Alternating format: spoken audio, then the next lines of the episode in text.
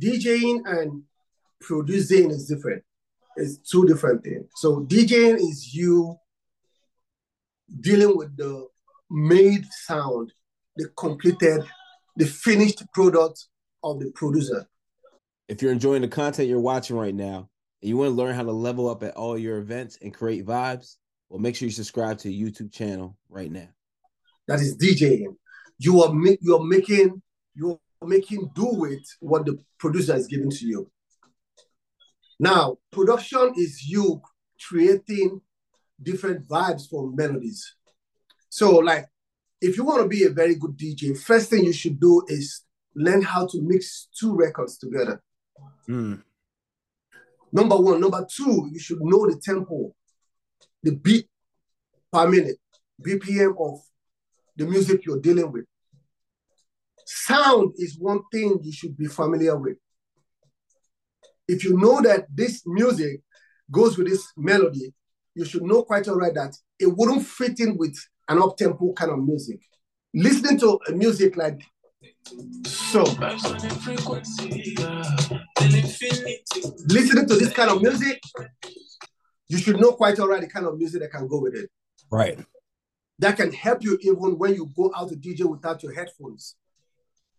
So first, you should know how to mix two records together to start with. Don't even try to do anything about scratching or beat juggling. First, know how to do the mixing. Number two, know how to adjust your pitch.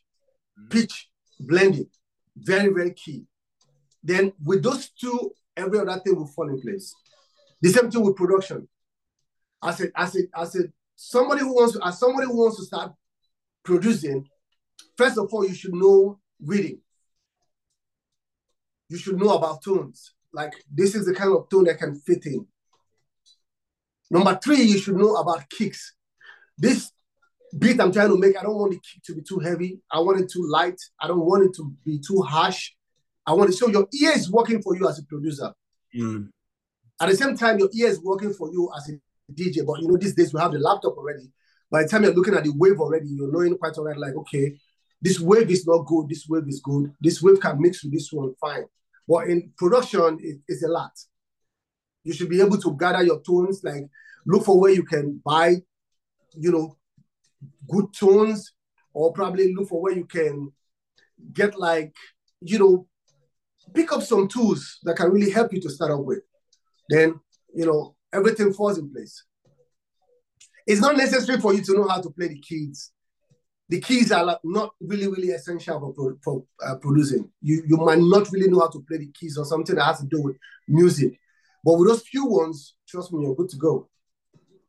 Love what you said, man. And uh, big takeaway, you said D Js, man, D Js should know, they should know about sound, man. And that's yeah. important. But how come so many D Js don't? Like, you'll see D Js, you know, they'll be riding the music up in the red, it's distorted. I'm like, what are you doing? Like, I mean, I mean it's like, so many of them out there. So many so of them. Many. Out there.